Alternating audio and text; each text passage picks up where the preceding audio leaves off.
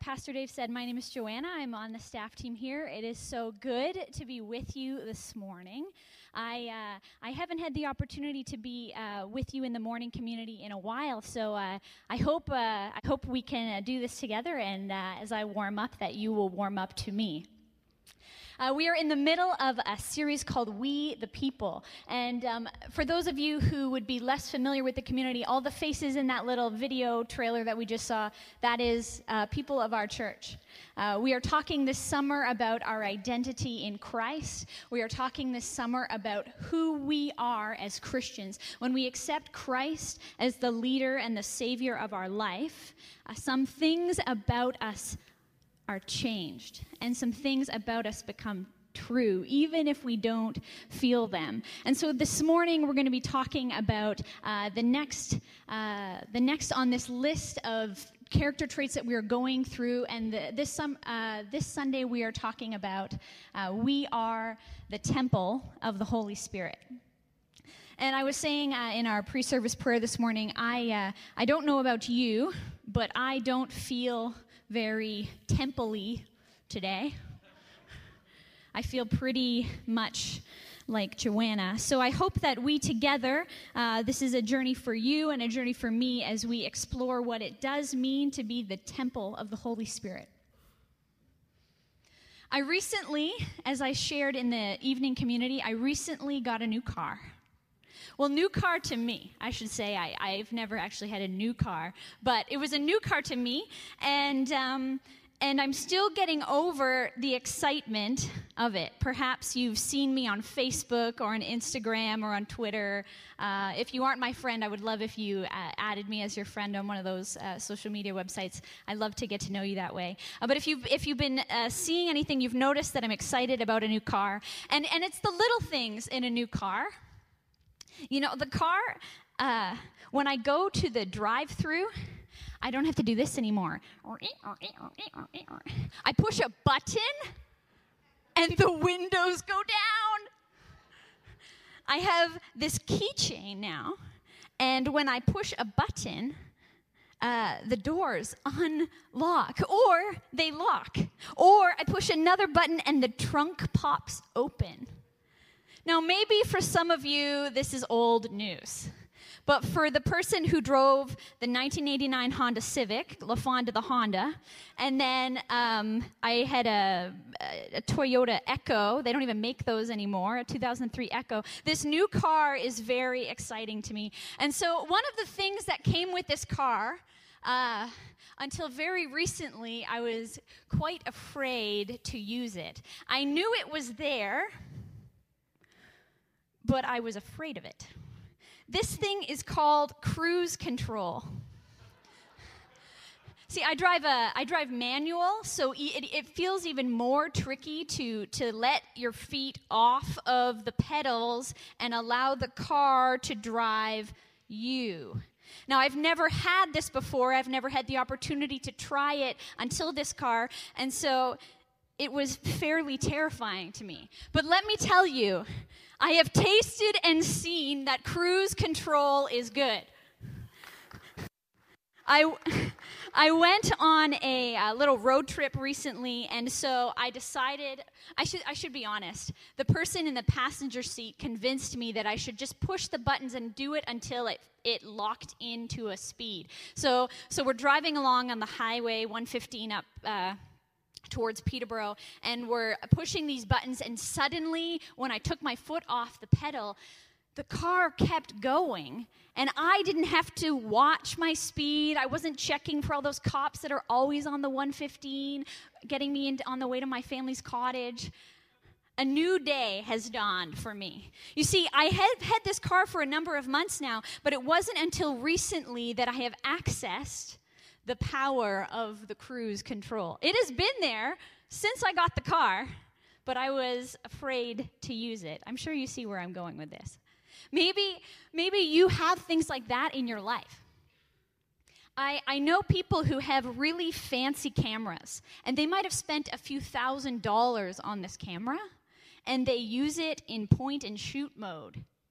You know, they have no idea how any of the lenses work, any of the extra buttons, but they have it. but they have no idea really what to do with it. Or maybe maybe you're like Pastor Dave and he has a motorcycle and and he knows that this motorcycle can go real fast, but he also has a wife. And so I'd like to think he stays at least 100 under 150 kilometers an hour. Maybe. Oh, maybe. It depends. It depends if his wife is uh, also on the motorcycle. You know, I think that often we are like this with the Holy Spirit. I was uh, talking to a friend of mine. I, I'm an extrovert and therefore a verbal processor, and therefore, when I prepare to preach, I gather a community of people to talk about it and that's how I uh, prepare and think about what what I'm going to share. So I, I was talking to a friend of mine on the phone um, a few days ago, and and she commented that she and I agreed with her that there's this idea that a lot of us live with this two thirds spirituality. We're down with the Father. We're cool with the Son. But this Holy Spirit, this third of the Trinity, we start to get really uncomfortable.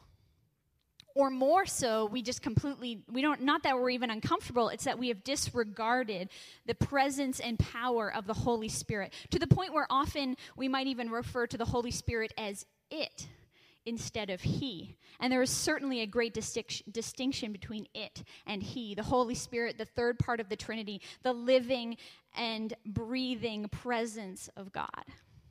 There's this book, in fact, um, I recommend to you. I read it. Um, I'm not a fast reader, and I read this in about a day, so you can do it too. Um, it's called The Forgotten God, or Forgotten God by Francis Chan. And um, it's talking about this third part of the Trinity uh, that often we in the, the mainline church uh, often get wrong. So, we often live in this 66.6 66% uh, vision or hope for our lives because we live without the entire uh, picture of who God is and what He is doing in the world and what He is doing in our lives. I think often it is true that the Holy Spirit, who is not an it but a He, is a forgotten God. And so I invite you to join with me today. We're going to be in two passages. We're going to be in Ephesians 2 and we're going to be in 1 Corinthians 6. I don't know if you use the, uh, the electronic version or maybe you use the paper version. I have recently converted back to paper. I'm 27 years old and I'm regressing already. So, uh, as a brief overview of before we dive into the text in Ephesians 2, where we're going to start today uh, in the scriptures, I'd just like to give you a reminder, and we'll throw it up on the screen. Um, this is probably more helpful to those who have heard more of the story. If you're new to the Bible and you're new to Scripture, this list of the temple of God and the Holy Spirit's presence in our lives will be. Um, a little bit more confusing to you. So I just want to highlight and say in the beginning of time, before time began, the Holy Spirit was. And the Holy Spirit, it says in Genesis, hovered over the deep. And then creation happened. And in creation, we um, in creation we saw God dwelling with and walking in the garden with people, with Adam and Eve, we see in this early text. And then, of course, as we see number two, we have sin enters the world. Adam and Eve disobey God and their relationship, their perfect relationship with God is severed. And so as a result, God that this this God that once walked with them in the garden actually was unable to do so anymore because of their sin. But he did not leave them alone. He promised that he would have a solution and that in the future, in fact, they would be together again. And so, through the Old Testament, if you were to follow it through Genesis and Exodus, and then all the way through, you see the story of God's people We see a chosen people that God says, I will use you, Abraham, and your descendants to be my representatives of what God is like to the whole world. They didn't do the best job of it, but they, they did okay. And then we see um, then we see that actually God was amongst the people in something that was called an ark, and it was so precious and so holy that no one could even touch it. It was on these poles, and they carried it with them everywhere they went. And then, as they got a little bit more settled and they became less nomadic, they built a tent. And then God the presence of the Holy Spirit dwelt in a tent. And then after that, they got uh, really established and they were able to build a temple. There were a few temples, there was one and two, there was some issues in the middle. You can read all about it if you want. And then after the temple, we get this New Testament experience. Jesus shows up, the physical presence of God. Matthew, Mark, Luke, and John, you can read all about it. Jesus, God in flesh, shows up on the earth. And Jesus shows us in physical human form what God was like. And Jesus, when he was here, he in fact died for the sins of all humanity that started back in the garden when Adam and Eve were no longer able to walk with God anymore. His presence was no longer able to be that close to them. And when he died, there was a curtain in the temple that separated the people from God's presence. And it says in Mark 15 that this that this curtain ripped into from the top to the bottom. This was a miraculous experience not done by human hands, but it was a symbol that things were different. With the sacrifice of Jesus on the cross in our place, we could have access to the presence of God. And then Jesus raises from the dead and he comes to his disciples and he says to them, I have to go, but it is good that I am going. It's good that I'm going because I will send you the Holy Spirit. Wait, and I will send you the Holy Spirit. So his disciples, they wait for this thing. They probably don't even know what it is that they're waiting for. But then it says in Acts chapter 2, like a rushing wind, a sound so loud. Can you imagine it? A rushing wind moves into the room where they are waiting and praying. And the Holy Spirit encounters them and enters them and they go into the streets with a power like no one had ever seen before. They start preaching in languages that they did not know. It's called speaking in tongues. And then thousands of people were radically converted and changed from their old religions, Ju- Judaism or other, uh, other religions that were in the city of Jerusalem visiting at the time. And they were converted to Christianity. And this Holy Spirit then, in fact, came with them. And we see all through the book of Acts the powerful things that happen when the Holy Spirit's presence was at work in people's lives. So we see all through the New Testament that, in fact, as the authors write, especially Paul, he says, We, the people, are the temple of the Holy Spirit. Now, I share all this with you only because it's important that we do not forget the significance of the story. The, as John Thompson would say, I'm not even sure if it's a real word, the profundity of this statement. Let's enter into Ephesians chapter 2, shall we? We're going to be in Ephesians chapter 2, verses 19 through 22. Consequently, you are no longer foreigners and strangers, but fellow citizens with God's people and members of his household, built on the foundation of the apostles and prophets, with Christ Jesus himself as a chief cornerstone. In him, the whole building is joined together and rises up to become a holy temple in the Lord. And in him, you too are being built together to become the dwelling in which God lives by his Spirit. This is not a temple of stone and brick and metal and gold. This is a temple of flesh and blood, organs, skin, hair, some less than others. We are the temple, it says. The people of God have become the temple of the Holy Spirit. Now, it's important to make a note here because all human beings, it says in Scripture, all human beings, every person you encounter every day of your life, look around, look around the room right now and look at everybody. We are all image bearers of God. Every human is an image bearer. But when we accept Christ into our life, we become a temple of the Holy Spirit. Not just image bearers, but Christians are a temple of the Holy Spirit. To put it another way, as a friend of mine put it this week, we become God's home address. You, as a Christian, are God's home address. It says that God is as close as he could possibly be to us. He is not just with us, beside us. In fact, the Holy Spirit dwells within us. It says in Ephesians ch- chapter 2 the dwelling in which God lives by his Spirit is his people. We are not going any longer to a temple that is made of bricks and stones, but we are in fact, the temple ourselves. And notice here in, in the scripture that it says in, uh, in verses 19 and then, uh, and then again later into that passage, I can't see it at the moment. It's this idea that, that we are not foreigners and strangers.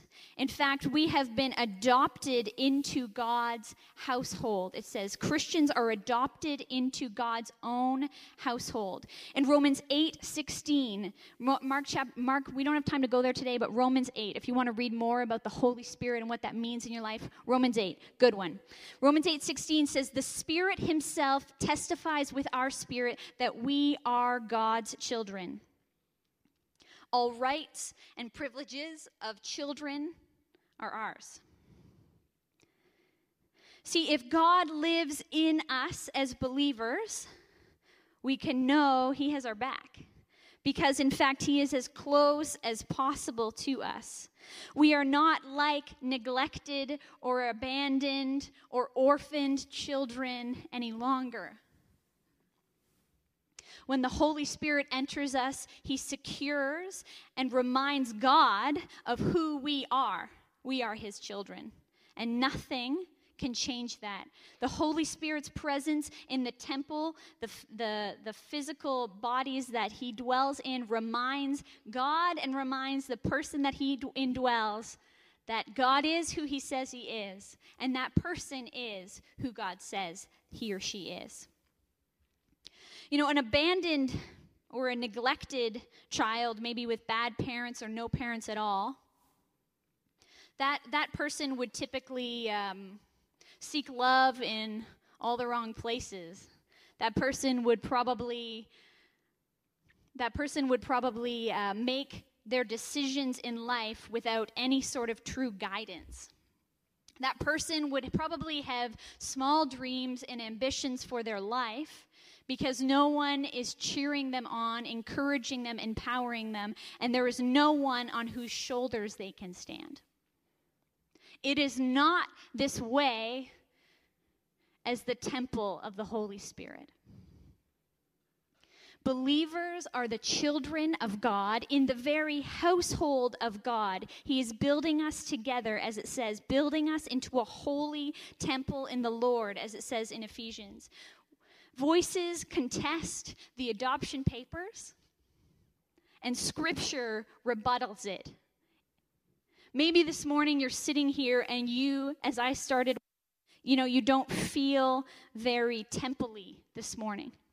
You don't feel, maybe because of your experiences or because of your emotions or because you just don't understand, you don't feel like you are the temple of the Holy Spirit. If you are a believer in Christ, you are the temple of the Holy Spirit. And meanwhile, the Holy Spirit testifies to the Father that we are, in fact, God's children. You are not an abandoned child any longer.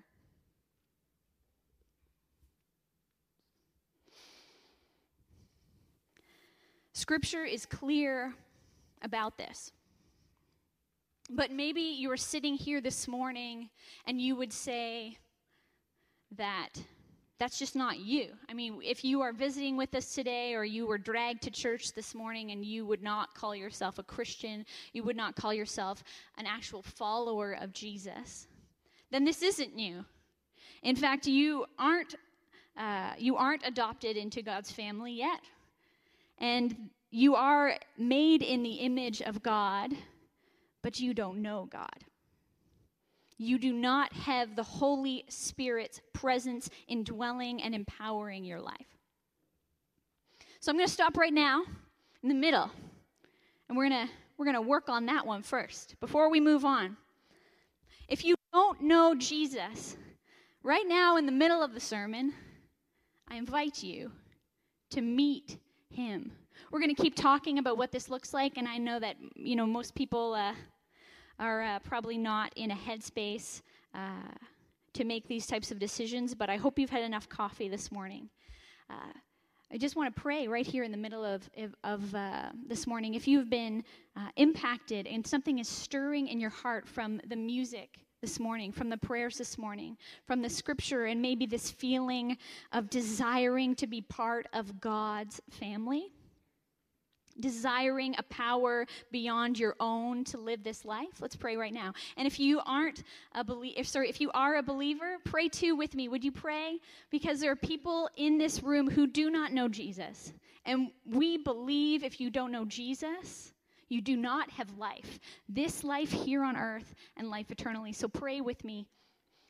Uh, if this is you and you want life, if you want Jesus, would you pray this prayer with me in your own heart?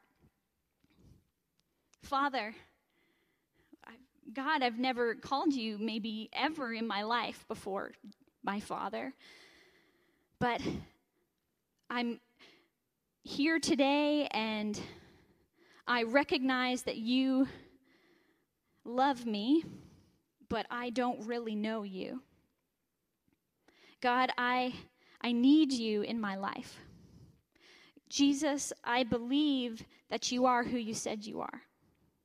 Jesus, I believe that you did die in my place for my sin and that you did rise again, and that I do believe that when you are in charge of my life, the Holy Spirit will indwell me and will guide me. So, God, I ask that you would forgive me of my sins, that Jesus, you would take my place. And Holy Spirit, I ask that you would come and be with me because I don't want to be an abandoned child anymore. I want to be in God's family. In Jesus' name, amen. So we see in Scripture, here in Ephesians chapter 2, that we are the home address of God. We, in fact, are sealed and secured as his children, as it says in Romans chapter 8.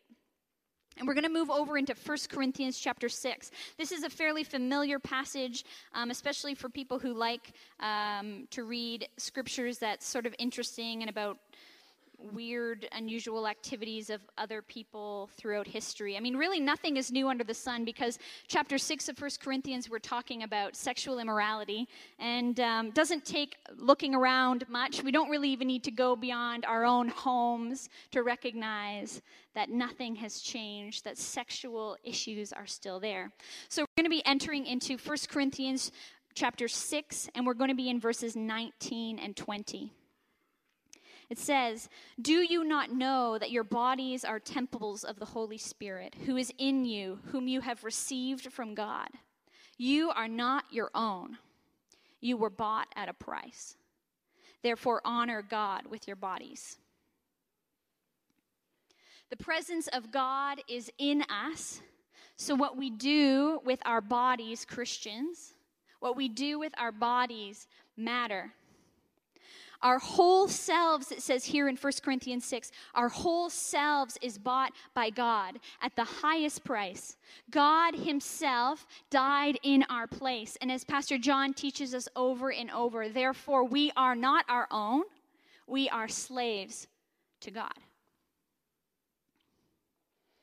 And so, as it says here in 1 Corinthians 6, and as it th- says through a number of Paul's uh, epistles and uh, his letters to people in the New Testament, what we do with our body matters. And there's a whole list of things. Here in chapter 6, he is particularly talking about sex, but we're going to but we're going to mention sex, image, work, health and worship. Sex. What you do with your body matters to God if you are a Christian. There is a lot of opportunity, whether you are a married person or a single person, to be engaged with, whether physically or maybe even just online, with all kinds of inappropriate sexual things. The scriptures are so clear on this issue, it almost seems redundant to talk about it, but we will talk about it. Sex is reserved for the context of marriage between a man and a woman in the context of marriage. Anything outside of that is adultery, premarital, extramarital, online, or whatever what we do with our bodies matters to God. We are not our own, we were bought at a price. Image. I think we sway on a pendulum with this image issue about our bodies. And maybe depending on the day, we bounce between the two. On one hand, of, on one side of image, there is this degrading, self loathing thing that a lot of people do when they look at their bodies and they hate themselves. Maybe they even, maybe you even hurt yourself because you hate your body.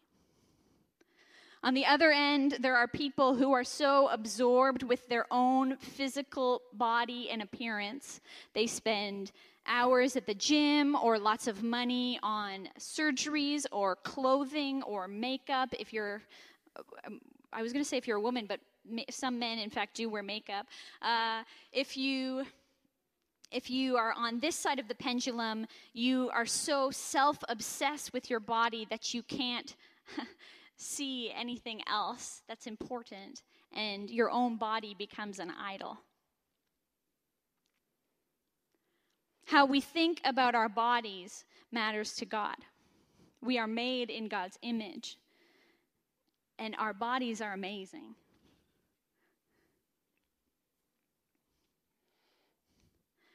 Next, we have work. I know this one can often get distorted into some sense of guilt, but how we do our work with our physical bodies matters to God. If you are lazy, God cares about that. How we do our work, whether it is for an employer or whether it is in our own home, whether it is cutting the grass or it is cutting budgets at work. What you do and how you work, how you use your body for labor, it matters to God. The people of God are a representation of God in the world. So, what you do and how you work matters to God. I know in in um, in our culture, actually, the Christian work ethic has been to the advantage of North America. We have seen great industry and progress, unprecedented in human history, because the underlying value of the culture from hundreds of years ago was that Christians work hard. And in fact, if you um, do some exploration uh, economically, there's this amazing study that came out of China about why uh, the American economy is so successful, and it's basically because it's based on the Christian values of hard work and honesty. What we do with our bodies as we work matters to God. Health. What you eat matters as the Holy Spirit's temple. That convicts me. I really like McDonald's. But what I eat matters. And I will say, I'm working on it. if you exercise or not, it matters.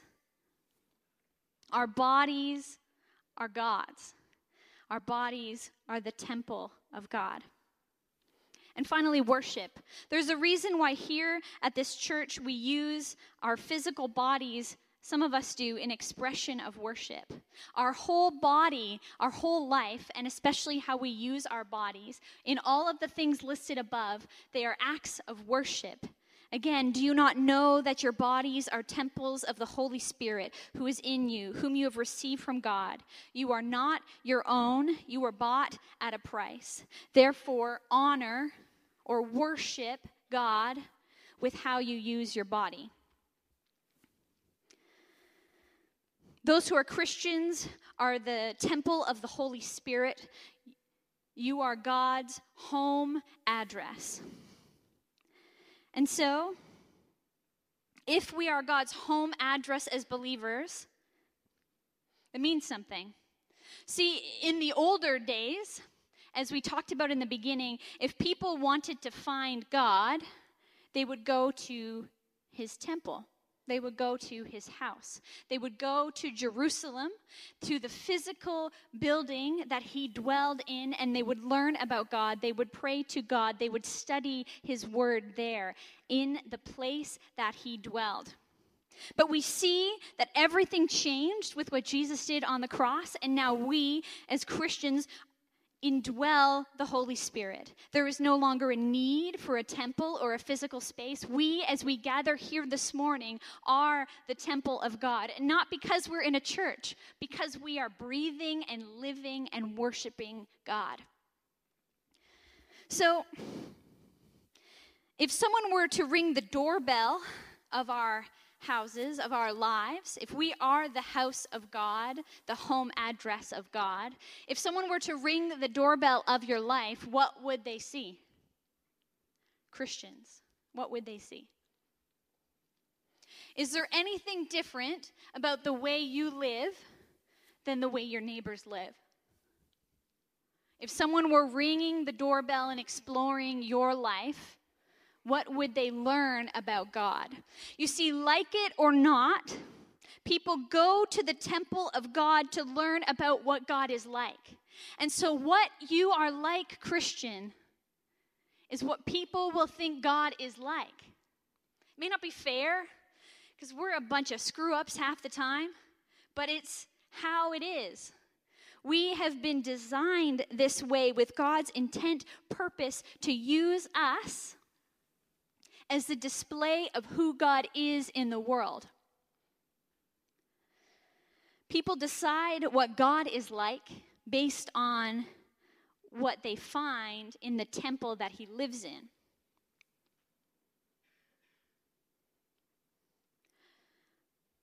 So stop your sexual sin. Stop lying. Stop cheating, laziness, and drunkenness and unforgiveness. People are looking to your temple for hope. It says when the Holy Spirit controls our lives, it produces this kind of fruit in us love, joy, peace, patience, kindness, goodness, faithfulness, gentleness, self control.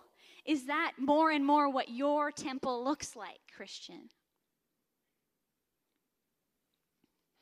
Or does your life, your body, your temple actually look not too different than the moral and nice neighbors that you live beside. They are made in the image of God, as are we. But we have the very presence of the Holy Spirit, the power of God in fact, Jesus, remember, he said, It is better that I physically leave so that you get the Holy Spirit. We as Christians have the power of God in our lives. Has it transformed you yet? Is it continuing to transform how you live and use your body? People are looking to you for hope. Will they find hope when they look at your temple? Or will they find a temple full of garbage and rats? the fruit of the Spirit's work in our life love, joy, peace, patience, kindness, goodness, faithfulness, gentleness, and self control.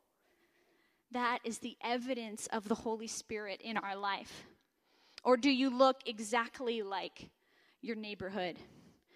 Maybe like you're a member of the YMCA or the Rotary Club or just a nice, decent citizen. It is not this way. We see in the New Testament so clearly the empowered work of his people. We sit here today, 2,000 years later, because the Holy Spirit indwelled a small group of people who went out in power from God Himself and changed the face of the planet. There is scarcely a region of the world that is untouched by what God has done in these Holy Spirit temple people with flesh and blood and skin and bones. So, are you using or are you squandering the spiritual gifts that you have been given? We have talked extensively about spiritual gifts here at the church. And uh, and there was a whole series on it that you can go to. Pastor John preached on. It would be two falls ago now. Um, it's all available online if you want to go back and you want to learn about spiritual gifts. When the Holy Spirit indwells our life, He empowers us with His gifts, with His spiritual gifts, to go out and be His church and change the world.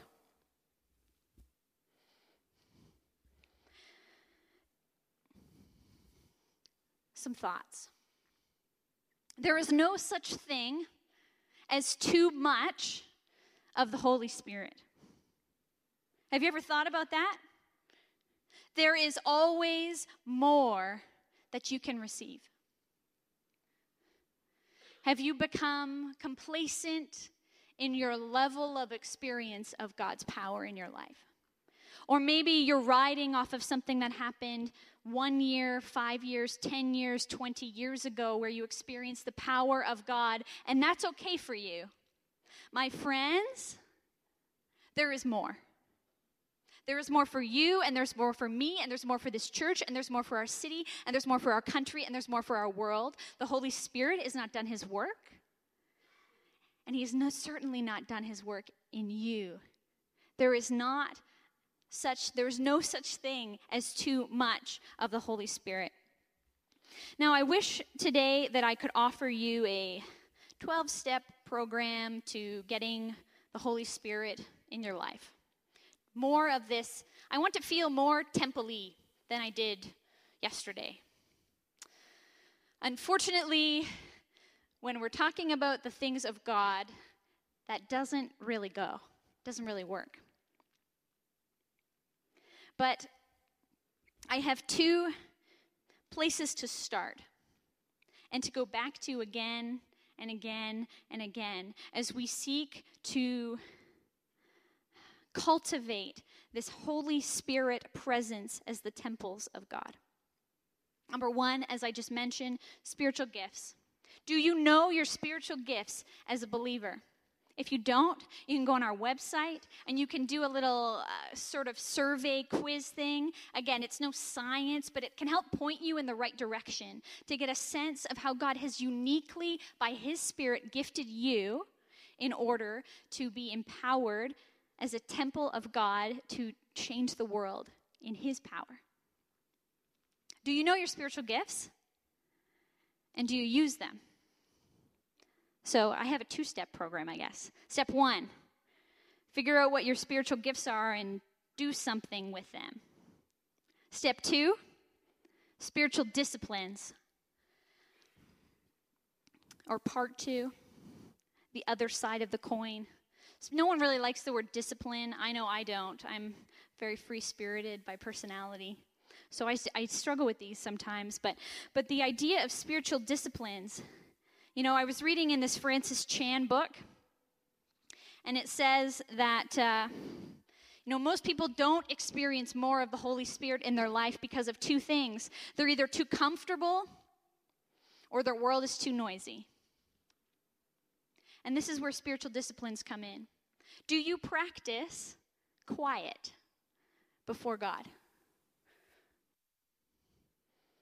Do you ever turn off your phone and sit quietly? No matter what age or stage you're at, this is the best of ideas. Is your world too noisy to hear the Holy Spirit's promptings and work, the things He's trying to do in you and say to you and promise to you and sing over you? Do you even hear them? Get some discipline in your life to be silent and to be still, to be in prayer and to be in Scripture and you will hear and see God's presence more and more in your life.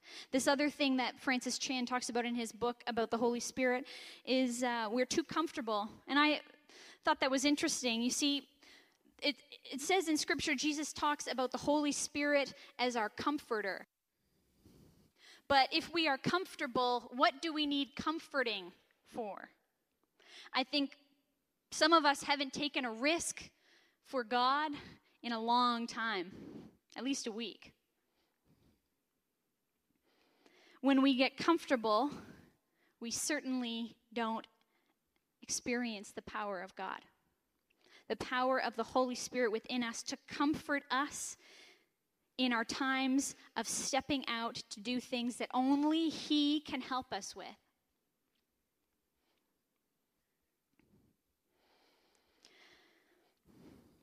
So I'm going to uh, invite uh, Pastor Pastor Dave and the band to uh, to make their way up here, and and we're going to be moving into this time of communion, as as Dave had said earlier.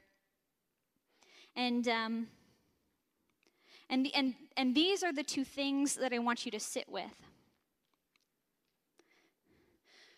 Do you want more of the Holy Spirit's power in your life, even if you're a little bit unsure and afraid of it? Do you want more of the Holy Spirit in your life? Know and use your spiritual gifts. Practice spiritual disciplines prayer, solitude, reading scripture, fasting, and gathering in groups and worship and communion and all these types of things. Practice the things that cultivate God's presence in your life.